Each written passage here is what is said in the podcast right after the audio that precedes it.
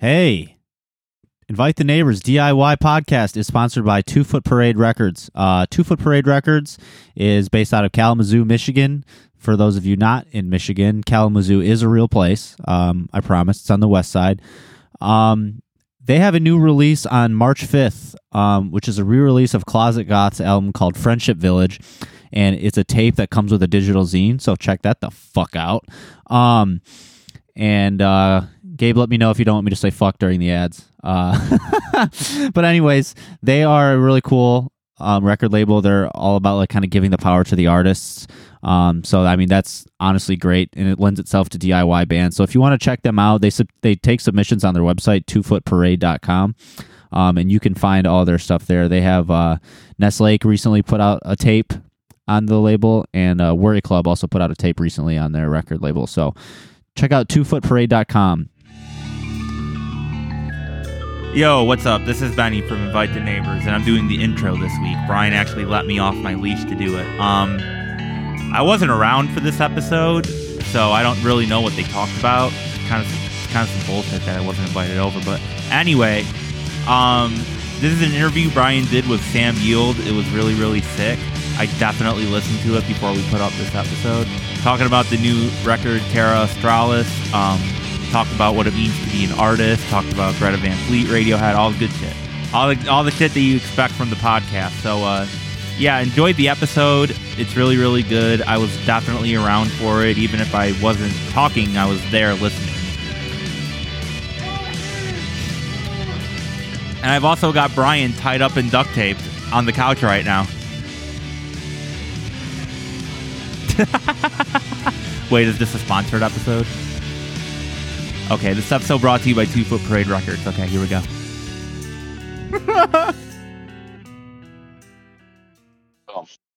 just like that, dude. Appreciate you uh being uh patient with all the rescheduling and stuff. Oh yeah, no problem. Life's getting wild, but uh yeah. Yeah. I yeah, I work a crazy job, dude. I work for Child Protective Services. Holy So- smokes! Yeah, so like that's why you know, I'm not like I wasn't yanking your chain when I said I had Oh, some no, I- crazy shit going. Uh but Yeah, yeah, I we can only imagine. Yeah, it's rough. Whatever though. I'm not I'm Hmm. not one to complain about my job. It is what it is. But um Hmm. I was dude, I was listening to your record, uh Terra Australis earlier today. Hmm.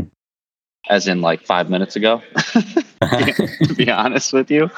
But dude, I really like it. I'm gonna like start there. I really like I got a really good impression of it. And um think I'm just gonna tell you what I kind of thought and you can let me know how far off or on I am. Like I, I kind of heard like a little bit of like Kevin Devine meets like Elliott Smith.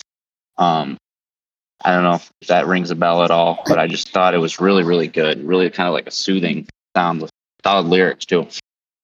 Thanks so much. Um, I don't think I know Kevin Devine. Oh, really? He's, Yeah. He's more of like in the emo rock scene. He's not necessarily Oh, emo, okay. but he's he's more of like he'll play solo tours where it's just like him and a guitar and got Gotcha. great lyrics. He's based out of Brooklyn, pretty sure. Um, Gotcha. yeah. Where are you from, by the way? I'm from New York. Okay. Um, yeah. Um, I this record I recorded in New Haven, actually, in Connecticut, but um, but I grew up in New York and uh, was living there until pretty recently. Okay. Yeah, I would check out uh, Kevin Devine. Like if he has a live record on Spotify where it's just him and it's like a solo live record where he's playing at this church. Hi, Kitty. That's but awesome. uh, that's that's like a pretty good entry point. I think that I think you would get why I would make that comparison. It's a good comparison, in my opinion. Um, That's awesome. But you know, I'm a I'm a big lyric nerd myself, and uh, I kind of wanted to start there. So like, I was listening like first song Julia has. I really like when lyrics have patterns. Um, Hmm. and you there's obvious a, pattern to what you're doing there. You know. Um, and I thought I wanted to ask you a question because it, there's a line a line like, um, like cloud consoles the sky and like the rain Mhm. consoles the the rooftops and i thought that was interesting because cloud would make the sky like darker or like rain is not necessarily like something that you would view as a consolation. So I was curious, like, what was the sort of like meaning behind that sort of uh, that you know those lines, bringing them back like that? Yeah, I mean, uh, one at least part of it to me is the idea that um, uh, it's a merging of things together. Um, that constellation is something that happens um, when um, you know it's a, it's a, a, integration of, of two different you, you, need essentially it's something that's hard to do in isolation um, and those are these uh, physical uh, occasions when one kind of thing sort of permeates and moves into or interfaces with another and somehow that seemed uh, like an integral part of what's going on. I mean, often when you're uh, the kinds of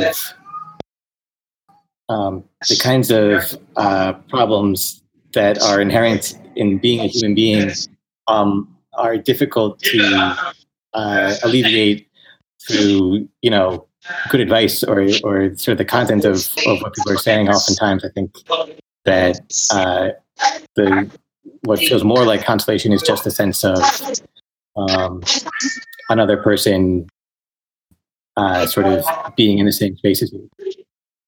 Yeah, yeah, I, I kind of I get that. I'm glad that you explained it because honestly, like at first glance, like for first listen, I mean, um, the lyrics have like this quality to them where you might not understand them at first, and I'm that's what that's honestly just my perspective. Like I didn't, but it was like they're interesting and they're artistic. Like you can, I sound so stupid saying that. I'm trying to think of a better way to articulate it. But like, you know, like I just got the sense of like this, this is poetic. And like, I mean, the, the thing, the thing you mentioned that, you know, usually you think, you know, oh, like rain is a gloomy day or something. yeah, Uh, yeah. I mean, that's another side of it that I was thinking about that you know, obviously there's like, um, you know, something, uh, a little, there's tension, like a, a kind of oxymoronic quality to that, to, to that whole song. Um, yeah. And it's kind of like a gloomy sort of sad, happy sort of vibe though. It's like, I, I really like that. I, I try to go for that a lot in my own music. Um, sort of like it sounds sad, but kind of hopeful at the like soothing. It's like kind of embracing sort of like melancholy can act as like a soothing catharsis, cathartic sort of thing. And I definitely got that impression too. Um, especially like like the way the, the vocals are very soothing with like the doubling and stuff. That's what made me think of Elliott Smith. Um, right. easy to digest, sounds nice. Um, like I said, like the, like like a good poem, you can read it once and not have any clue what it means to like read it again and again, but you can still know that it's good, if that makes sense. yeah, sure. And that's kind of what I One thought other- about the lyrics. One other thing I'll say that I was thinking about in that in that song was that it's also I mean basically it's a song about being the person who's trying to be there for someone else and feeling um, uh, that you know th- it's in some ways an impossible thing to alleviate um, you know the uh, to, uh, to to really console someone else. And so that's the, you know, another thing I was thinking about with you know uh, there's something that seems uh, it's another uh, side of those comparisons that I was thinking about. I guess that it's something inherently like problematic about the whole project Yeah, of no, someone. I, I get that. Like I think like the most you can do sometimes is just offer your consolation, the efforts of consolation as consolation, but like knowing that the only way to actually console someone is to like give them the space to do it themselves. Yeah. Um, a lot of times, you know, like you're saying, it's, it's impossible. Like you know, somebody like if you lose somebody or something like that, you can't really control them. You can be there for them, but at the time you're sad just hearing about it.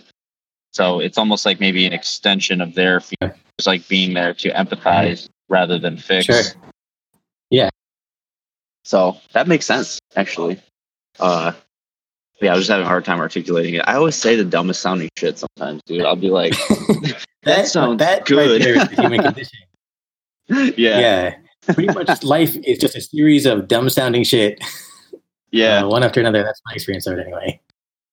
yeah. It's funny because like I, I talk like a moron a lot of times because I'm not thinking really hard and I'm not like um I'm not uh editing. You know, like I write lyrics. I'm a like I said, I'm a lyric nerd, and Yeah. whatever end people end up reading is usually like revision after revision after revision. So it's like right. yeah, it's yeah. yeah, it's poetic, but then it like I'm always self conscious that like am I creating a uh like um an expectation that I'm gonna be able to speak this profoundly in my daily life? Like because that's not gonna happen. but uh yeah. but I was gonna um another thing I looked into because I I do my homework sometimes. Uh Mhm. Terra Australis. So I looked it up. The name given to uh, this is I'm reading off the internet right now. Oxford re- Oxford reference. The name given to the great and unknown southern continent required by the classical Greek geography. Who knew that the Earth was spherical? The balance of landmass was known to the equator. So it's basically like this imagined like southern continent or like the South Pole Yeah. or something like that. And so I'm Yeah. wondering why you chose that title and like how does that work into your record? Yeah. So, uh, yeah, people really believe that this place must exist. And in the um, sort of early modern period, there were uh, people tried to find it. You know, they would went on these long expeditions, and um, mostly they just found, you know, what's there, which is nothing, just these fields fields of ice floes. And then at the same time, it was um, a place that uh, where uh, where writers imagined utopian societies. It was, a, it, was a, it was a sort of location that you could use as um, a setting for uh, for an imagined uh, uh, place where everything is structured correctly and and uh, and things fundamentally make sense. And so that kind of um, tension in the way that the that this idea served uh, uh, interested me, and um, it was also, uh, you know, the um, it, it was it's it's a place where uh, these huge flocks of birds, you know, not obviously the place doesn't exist, but that part of the world is is a place where these huge flocks of bird birds um, uh, migrate for the winter, and so it's like a, a haven in a way, but it's also uh, a, a place that uh, it's impossible almost for uh, people to exist. And um, so it's a it's you know a sort of uh, well not of contradictions, and the so I, uh, that's that's what initially interested me about me about it, and then um, more concretely in uh, the song "A Winter Country," that's sort of the basic. It's, it's part of the basic metaphor of that song. Um, Yeah, I like the uh, idea. Of, oh, sorry. no, no, go ahead, go ahead. I was just say I like the idea of like this imagine, like this actual, even though it's not a real place, like, but this concrete place that they imagine as like a metaphor for like utopia general, like this, this idealized, like this place that like is basically the culmination of all the idealizations that we make about what would be like the perfect place and like the safe haven that it doesn't actually exist, could not exist, but it's Right. but the, the also the idea that like people would just go on these like expeditions and probably you know, risk their lives Yeah. trying to find this place that was never in, there in the first place. Yeah. Um, and yeah, and to me, um, so I, I, I guess I kind of see the whole album as um, a a sort of response to the to that to the first song to Julie, and a response to the sort of idea that um, that ultimately the the uh, constellation is not a thing that that can happen for humans. That, that um, that's not a part of the uh, the, the problems inherent in being a human being are just uh, beyond the reach of uh, of constellation. And the, the, the album, the, album, to, to my mind, is a kind of response to that that reaches a sort of nadir in the in the in the middle with um, a winter country, which is, uh, which I don't know. I don't know if I want to go too much into what that's about, but but that um, uh, that place that is supposed to be a haven and is actually um, a, a, an emptiness is uh, sort of uh, one of the main ideas of that song, and then sort of maybe turns is also kind of like the hinge where where in, in my thinking of the, about the album it kind of turns. Yeah, I think too. Um, that kind of makes me think this is like um concept that I've sort of written about too. Is that I mean, this is like a loose parallel, but the idea that like when you're constantly trying to make things okay, you never will be. And so like Hmm. constantly looking for that place, whether like literally or more more appropriately like metaphorically, you're never gonna find it. Right. So part of like Yeah. you know, the journey of finding true happiness me in my life and the thing I've written about is giving in to this idea that not everything's going to be okay. And like once you learn to live in the reality of things are not okay, you can actually ironically find some semblance of okay, Mhm. which Sure. I that that kind of res- resonated with me because of that. Yeah. But um, so what what kind of got you into um into this project? Um, because I saw on Spotify you had like a couple couple releases um last year, and I'm curious, like, what was your musical sort of journey before this record and the stuff last year, and like, did you have solo ventures before, or was this kind of your first go around with that? Um, yeah, so this project is, is sort of something I've been working on for about 10 years, actually. And when I first started playing music, um, I thought, okay, I'll play this kind of um, solo material. And um, then pretty quickly, I started playing in um, other projects and bands, and that those became uh, more of a focus for me. But I always had in um, uh, at some in some part of my mind that this idea, oh, but but you know, as soon as I have more free time, I'm going to um, finish this other thing. And um, you know, so I, in fact, I mean, uh, some of the songs that are on this album, I mean, most of them are uh, uh, were written sort of over the course of a pretty long period of time. Some the, the oldest ones are about probably ten years old, and the newest ones are, you know, from last year.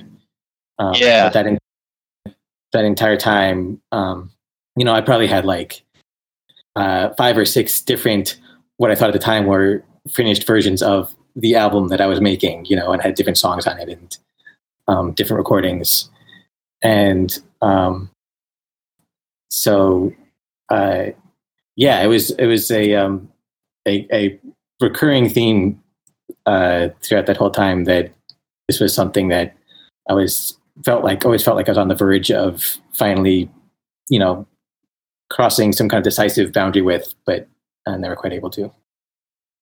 So when you when you finally did decide, like, you said you had maybe like a couple different versions of it where you felt like, Yeah. okay, this is close.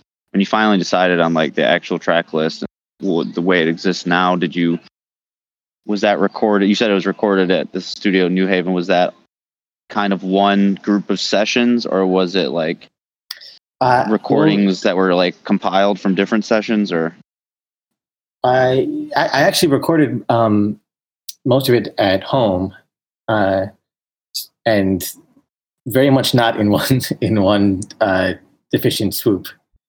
Um, it was basically basically for for several months over the summer of last year. Um, is when I did most of the recording for, uh, for for most of the songs. But there are there are parts of um, a couple of them that are that are old tracks that um, that I recorded years ago. Oh, okay.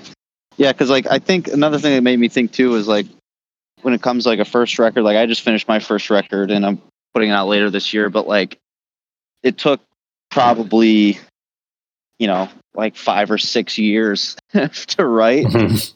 and now I'm now I'm thinking like I'm not going to give myself another six years to write another album. yeah, right. you know like it's it's it's easy with the first one because like people don't know who you are and you uh yeah, there's no expectation, sort of. Yeah. I mean, that's of course the that's yeah. In a way, that's what's easy about it. In a way, that's also a hindrance because you constantly feel like, well, you know, uh, why not push it off for another month or another month after that, and so on.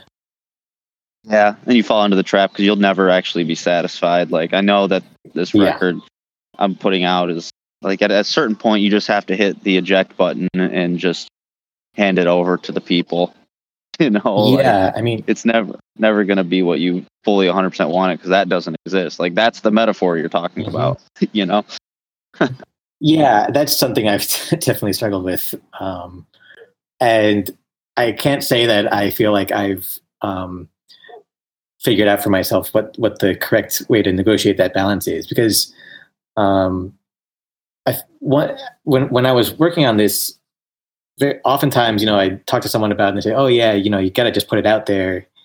Um, and uh, I definitely see the. Um,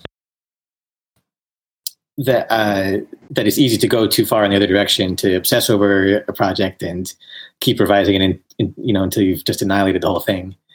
Um, but um, yeah, I don't know. It's, there's, some, there's some kind of balance to strike there, which, which I don't feel like I have a great grasp on. Right. It's it's. I, I think it helps to have other people whose opinions you kind of trust, and it's good to have like a, a producer if, if that's something that you can afford or whatever. But like someone to kind of bounce it off of, and someone to tell you like, okay, now you're just crazy. Like this is done. Mm-hmm. you know.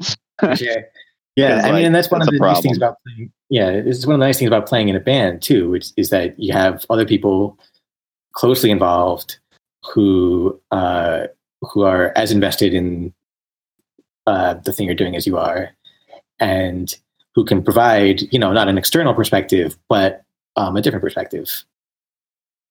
Yeah. And you know, too, like for the first release, I do think it is important to obsess over it a little bit more. At least I think like one of my criticisms of, of bands like local, you know, ish like local level bands or whatever you want to call it is they Mhm. put out a first release and it just feels rushed a lot of the time. It just feels like could have been done better. Like even even with within the means that they use, i'm like it just could have been done better. And just like, I mean, on one hand, it's almost like we're conditioned to expect that from a first release, but just putting in more time and effort into something, fine tune Yeah, details. It's tough because the, the what you're trying to accomplish with the first release, I think, varies a lot from uh, band to band, and I mean, I think a lot of times, you know, if you're um, be, because this sort of uh, spectrum from being, you know, a project that's working totally on your own without any kind of label support or anything like that, and you're just starting out the spectrum from there to a band that's like more established and has is signed to a label and has a little bit more of an apparatus around them is so um, fine grained and it's not just like a single jump that you often find you know it's not totally clear at first like where you where um, the sort of starting point is for you so i feel like a lot of bands will put out an early release that's basically just saying hey we exist you know uh, Yeah. You can look us up if if you know there's something to look up if you look us up uh, if you want to get a sense of like what this entity is that is our band there's something there you know and then it's you know going to be like the record after that or the next one that's more of like the sort of um, uh, real statement of you know here's uh, the thing that we've uh, yeah. No, I know what you mean. What you mean. I, I think like maybe Yeah, so- putting. Oh, sorry, sorry. Go ahead. oh no yeah just yeah it's just it's just a strange gray area to, to my mind Yeah, I think like you know, I completely agree with what you're saying as far as like just putting something out so just to say like you said, hey, I exist, we exist, whatever. Um, sometimes I think like bands, my criticism of it is like that could be instead of taking taking say like you have a finite amount of time, no no more, no less to record your first hey we exist type of release. I think bands sometimes will make that into four songs that sound okay when they could make one Right, or two right. that sound awesome yeah. you know? Yeah no i think that's that's a good point. Um and that's a, that's a thing too and i think especially nowadays like I, i'm a like full album nerd like i like concepts i like fleshed out blah blah blah but also like there's obviously something said for the single in, in yeah today's I mean, the way people consume shit yeah definitely it's tough because that's something know, i, struggle you. with Yeah. Um, the I, I mean, I feel like I'm in a pretty similar boat where I think there's a lot to be said for albums as a way of listening to music, um, and also writing music.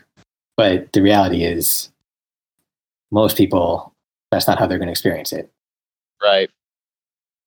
And I've thought about, um, I've just like, you, you know, like how back in the day, like, like literally like the days of like Charles Dickens, like when Tale of Two Cities and that stuff was released. It was released like chapter by chapter in a newspaper. Yeah. Like, what if bands did that? Like, they released an entire album just song by song, like one at a time in order. Like, Yeah, Kinda- it's a cool idea.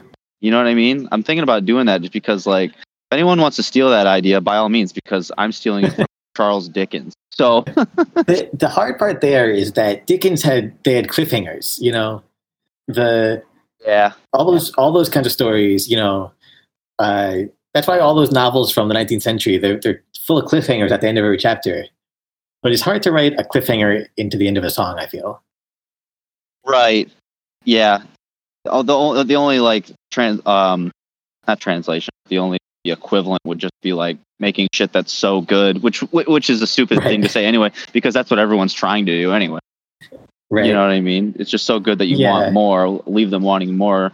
If it's concept record, then yeah, maybe, you know. right. But But Yeah. yeah, I mean, the, the the parts of a of a full record that are nice, that that um, often it's like, um, you know, maybe listening to a bunch of songs that are meant to go together uh, brings out some different shade in them, or puts one song in a different light when you listen to it with another one. But it's um, much less that sense of like really concrete continuity from you know song one to song ten that you get in like something that's really serialized. So that's yeah, I mean, and that's I think one of the reasons why the album is a less robust format to begin with. You know, than you know.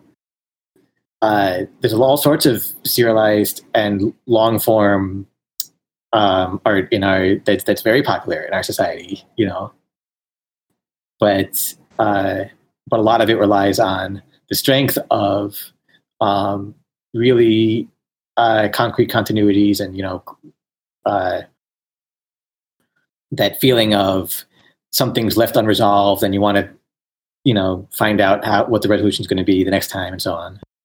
yeah.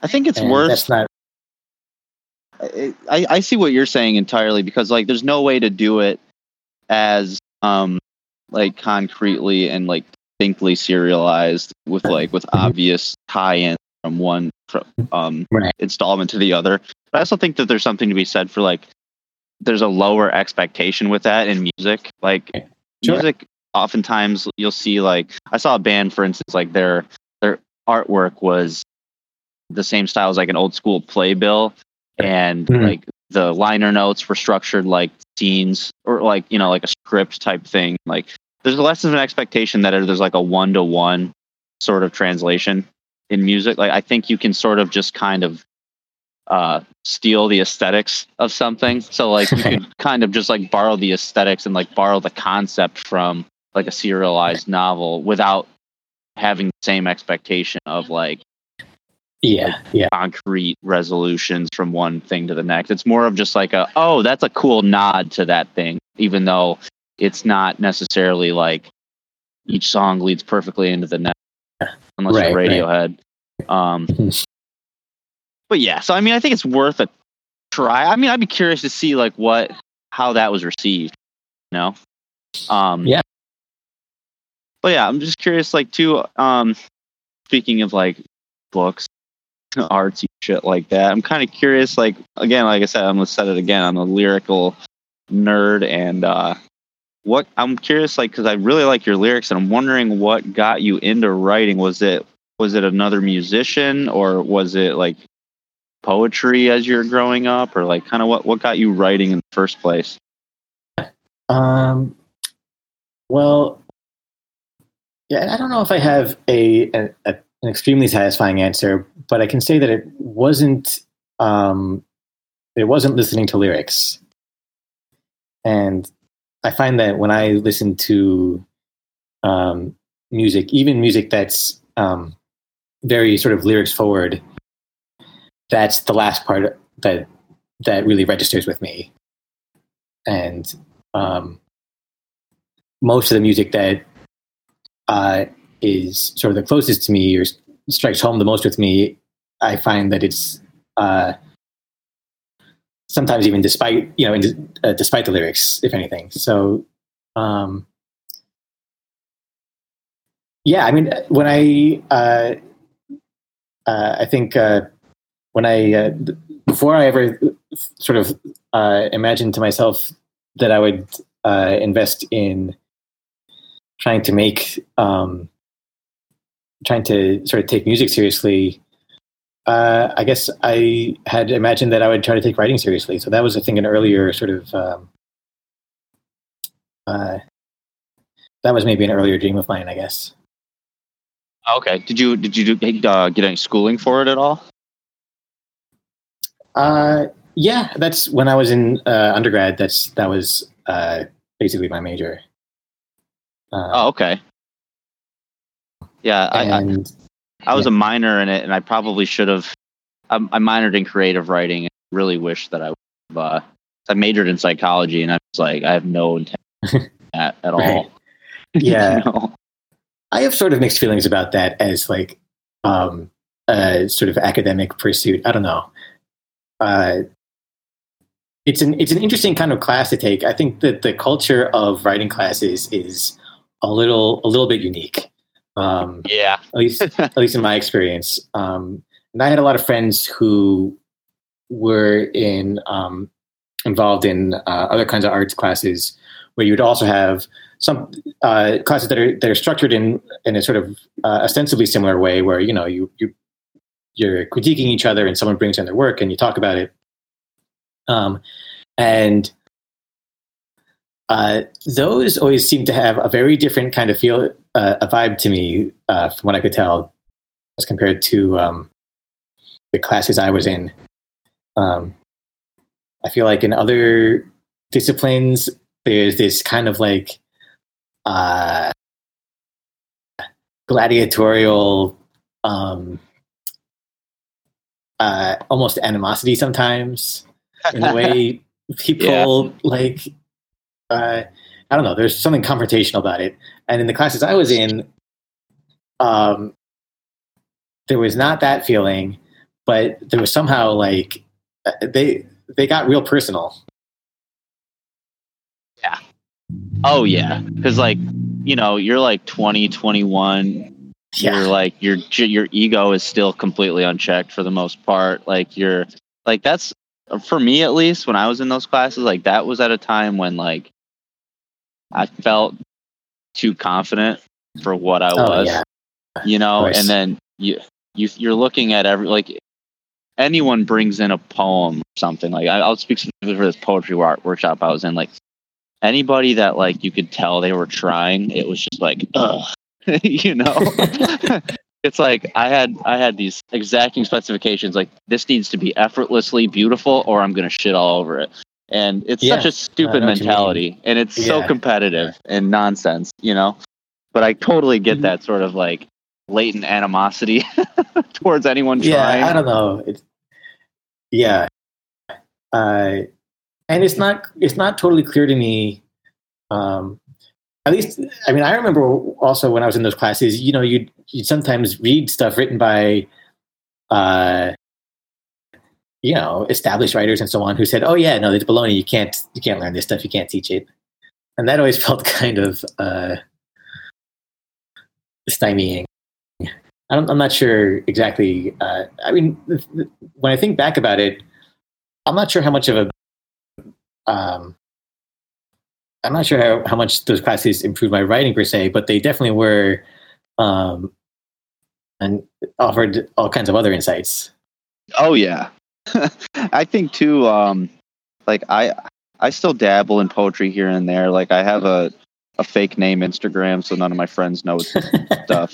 So I, where I'll post some stuff, and uh, but one thing I noticed, like on Instagram, it's there's this complete bastardization of poetry in general. Like people, like some of the most followed um uh, poetry accounts that I see. Like not that Instagram should be where we're going to look for good poetry, but like right. it- it's like literally a just terse sentence that's just the lines are broken up so it looks like a Right. stanza, but there's no rhyme Right. scheme. There's no real like um insight.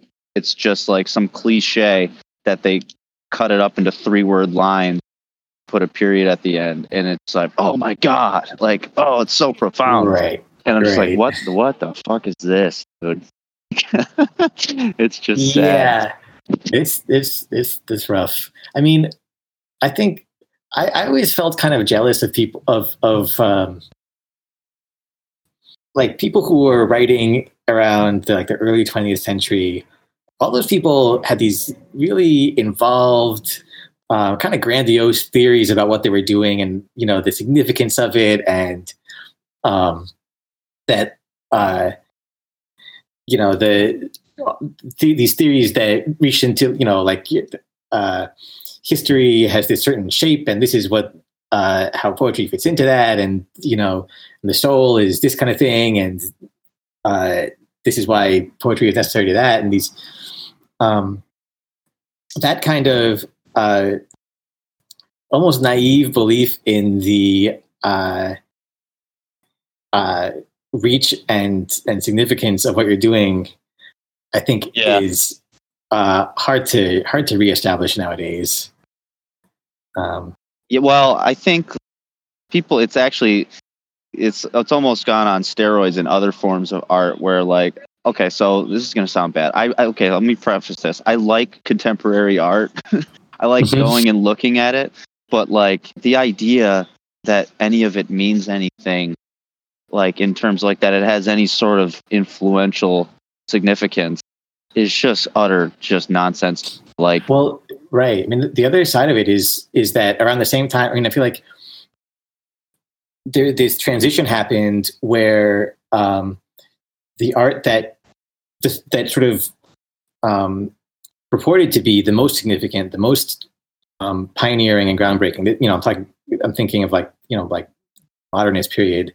Those people, at the same time as they were saying that stuff, were involved in the process of cloistering art and and turning it into um, this um, essentially uh, product that would justify the existence of an academic apparatus around it. You know, You ah, yeah.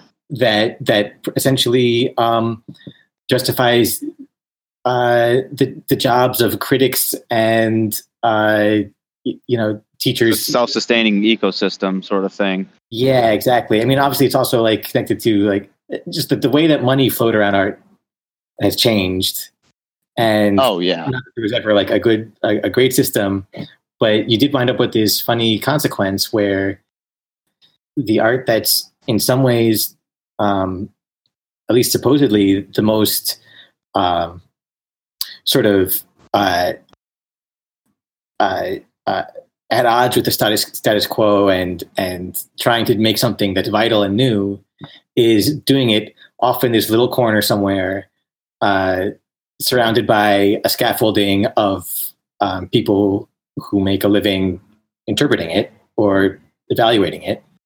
Yeah, and, And, meanwhile, like everyone else is uh, uh, getting reading their poetry on Instagram. Yeah. and like a lot of times the people they're insulated because the people the only like the only way that your interpretation of some of art, which is complete oxymoron as to consider someone's interpretation is going to be more valuable than another because it's art.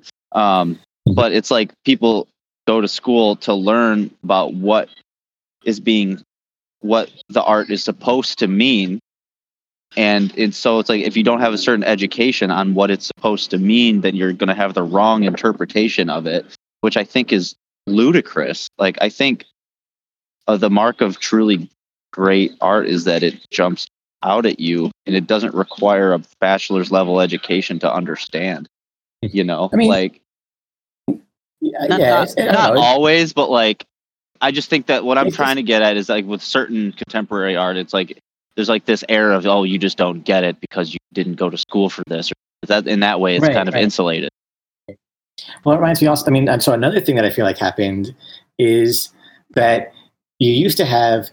I mean, the idea that that um, poetry would would need, or, or other kinds of arts would need this really in depth um, interpretation for the for the reader or listener or whoever to get something out of it is relatively recent. And before that, you know, a poem might tell a story or something, and it was sort of assumed that yeah, anyone can get. A, well, uh, you know, if you're going to elucidate it, you're going to maybe talk about um, sort of like the lessons that can be learned from it or something like that, rather than the uh, you know. So that that uh, criticism used to be more about edifying than about uh, interpreting in the in the sort of modern sense, and um, then you had this whole wave of people making art that sort of went to battle with those traditional ways of doing things, and during the during that battle, everyone knew the old sort of norms and and expectations, and so the art that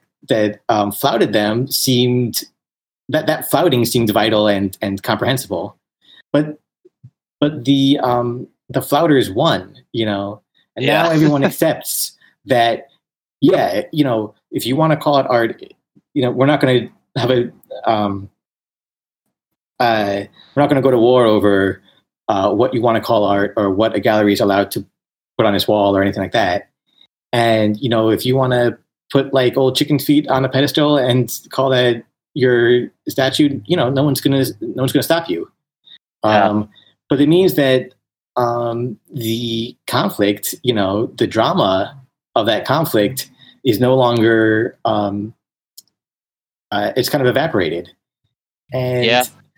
uh, if you want to generate um, new conflict and new drama out of that kind of battling, out of um, uh, wrestling with the existing expectations and norms, the the norms that and expectations that you're going to be battling with are much more um, narrowly known. You know, they're going to be the ones that you learned about when you were in, in art school or something like that.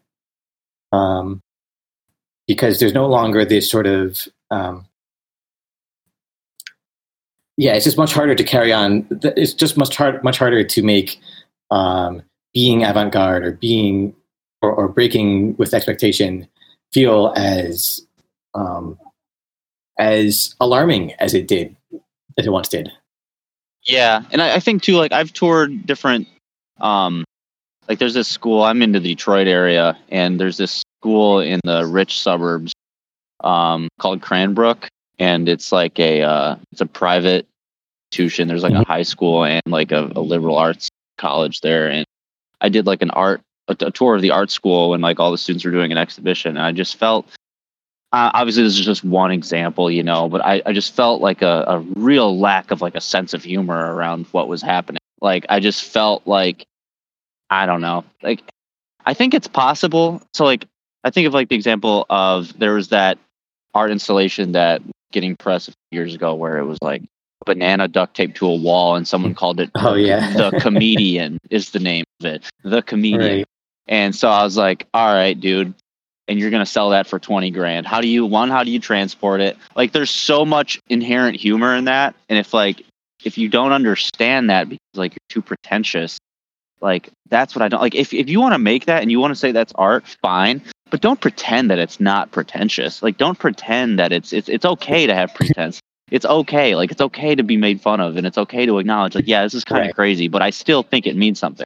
Like I respect the hell out of that perspective. Like even to take it back to music, like I'm I'm trying to make something and I'm sure you can relate to this. Like I'm trying to make something that means a lot to me. Like it's super Yeah. emotional and it's super but if I can't laugh about that at the same time, if I can't like laugh at the obvious contradiction of how I carry myself in my daily life, which is like a silly goose, and like the art that I'm trying to make is then I'm then I'm just I'm a hypocrite in my own eye. You know, like I I I think it's more endearing. Like I think a lot more people would would be open to these things if it wasn't like this um closed off like either you get it or you don't type of attitude towards it. Like i think if, if you just acknowledge that it's not for everybody and and that you only own 50% of it and the other people 50% of what you the art you make is owned by the people who are interpreting it. And so no interpretation is 100% wrong in that way. I don't know if that makes sense but yeah, yeah. I think just like opening ourselves up to that a little bit as artists, kind of just having a sense of humor about like you know, I I think that if you if you make something and someone in, interpret if enough people interpret it one way that you think is the wrong interpretation, it's like you just didn't do a good enough job of saying what you wanted to say. Like if you Yeah. if you left it open enough to where it's like everyone's interpreting it a way that you didn't intend, like you just didn't do it right. And that's okay, you know. That's why you keep making more and you get better. But Yeah, for sure. Yeah, it's it. Yeah, I do think that it's um, it's another balance that's that's hard to strike. Uh, that it's there used to be, I think, more clear models, a more a more clear sorting system. You know, there's high art and low art, and if you want to be really serious about your art, then you do this, and if you want to just make um, uh, popular art or something that's not quote unquote serious, you do that and everyone felt pretty confident about what the differences were. And now, um, it's the the categories are much more fractured, and it's it's uh, you're constantly having to to try to strike these these balances. You know, are you if you want to, um, you know, how do you be take yourself? How do you, how do you um, allow yourself pretense and um, try to you know, and and ignore that voice that says, "Oh, if you're trying, then you're an asshole," and you know, actually really try uh, to do something that is, you know, to you at least serious, um, without falling into these, you know, this little cloistered in club kind of um, kind of way of doing things that's exclusive and is not really for anyone but yourself. Or if how do you, on the other hand, make work that's um, uh, open and and you know generous in that way of you know like trying to uh, uh, be welcoming and inviting to uh, to to everyone without falling into the sort of like saccharine nonsense of uh, the uh, you know Instagram. Right. I'm gonna steal the phrase saccharine nonsense. By the way, I like that. I mean, I think you know, like to to dumb it down for people who are getting bored by this. Uh, I always forget that there's actual people listening at some point. all right. Sure. but like, I just think, uh, I, I think that for me, it just is like finding the balance, being serious, and avoid being so far up your own ass that you can't hear the critics.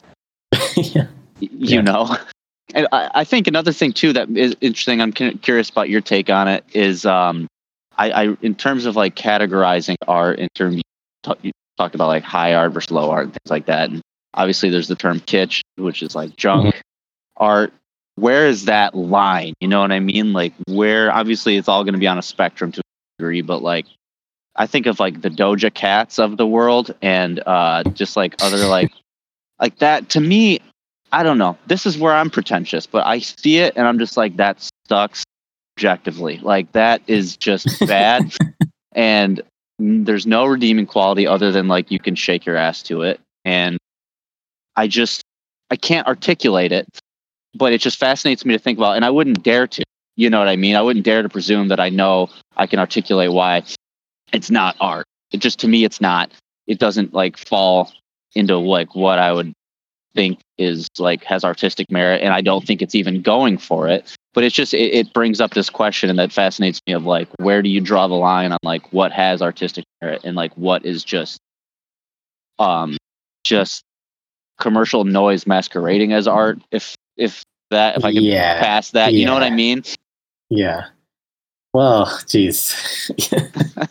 I mean, it's tough. It's tough. There's no answer. You know what I mean? There's not an Yeah. answer to that question. It just it's one of those things that everyone I guess decides for themselves. But it's an argument that you'll never like. It's it's a pointless pursuit to like Yeah, I mean, discuss it with some, a fan. Right. I mean, I don't know. On some level, everyone's um, on some level everyone's a relativist who thinks they're not. You know, everyone has their Yeah. own private criteria that um, that they that they use to to sort things these kinds of ways. You know, and this is what I like. This is what I don't like. But you can't go through your life really thinking that your opinions are totally um, unique to yourself and and have no application for anyone else. So um, you have to sort of allow yourself to feel like I prefer this and not that because there's something about them that's objectively, you know, this one's better and this one's worse or whatever it is. But Yeah, I don't know. It's it's uh, but it's tough to um, it's tough to actually come up with what you know a set of rules that everyone can agree on.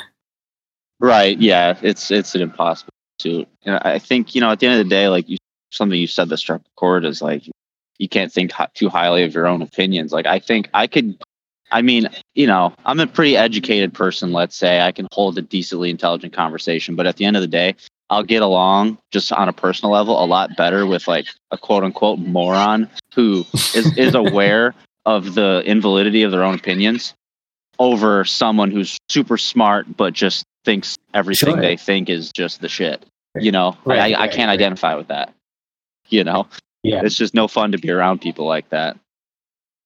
You know, so I think no, in I- general, that's a way to kind of wrap up the idea. Of, it's just like you know, you're just understand that no matter what, no matter how much education you have in a particular subject or art, especially when it's so, um, you know, vague to begin with, but like just understanding that your own opinions are not subjective. I mean, objective truth. Mhm. They're all just like Yeah, subjective. right, right. Yeah, But um, for sure. but yeah, I want to uh start wrapping up here. We're almost about the hour mark. and That's correct. Start to cut it off. All right. But um, yeah, I mean, I I appreciate you coming on, and like I definitely appreciate this type of conversation. That's one of the reasons I started Oh, this yeah. podcast to like force these conversations upon myself. Mhm, right. You know. Um, but yeah, I Yeah, just well, want thanks so much for having me. yeah, and is, if I was there anything else like about the record that you wanted to like dive into at all, or like anything that we missed? And if not, you can just kind of like plug where people find it and all that stuff.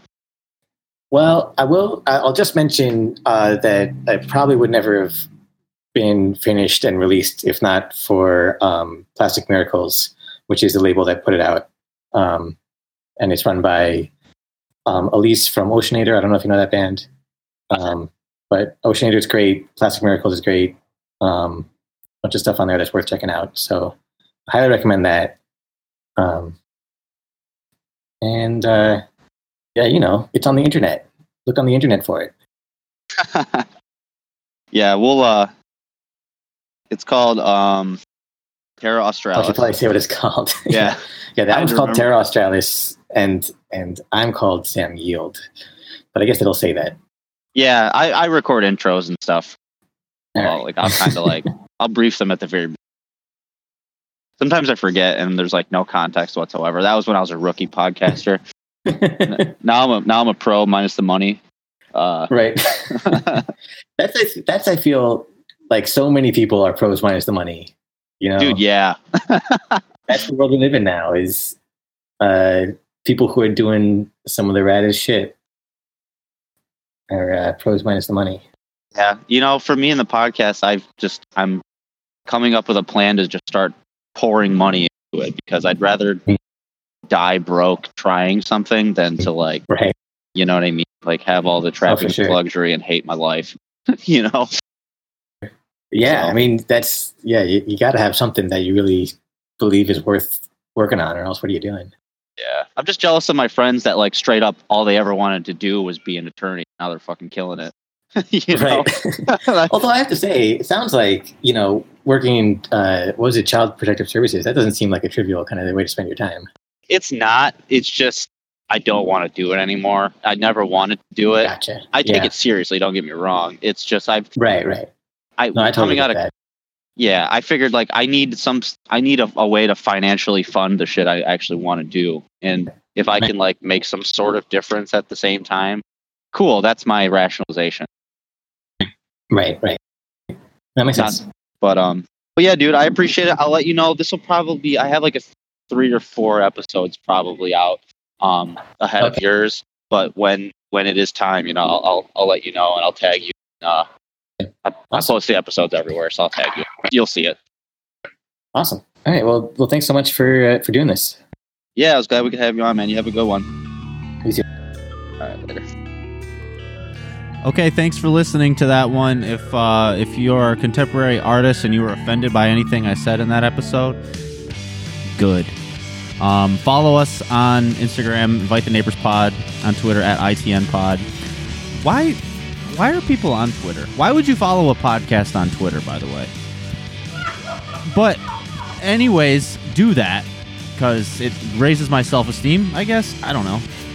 But Instagram's where it's at. That's where we kind of post most of the stuff. Twitter's Twitter sucks, and that's what I'm going to leave this episode at. Um, check out Sam Yield's record, Terra Australis. Really, really good lyricism.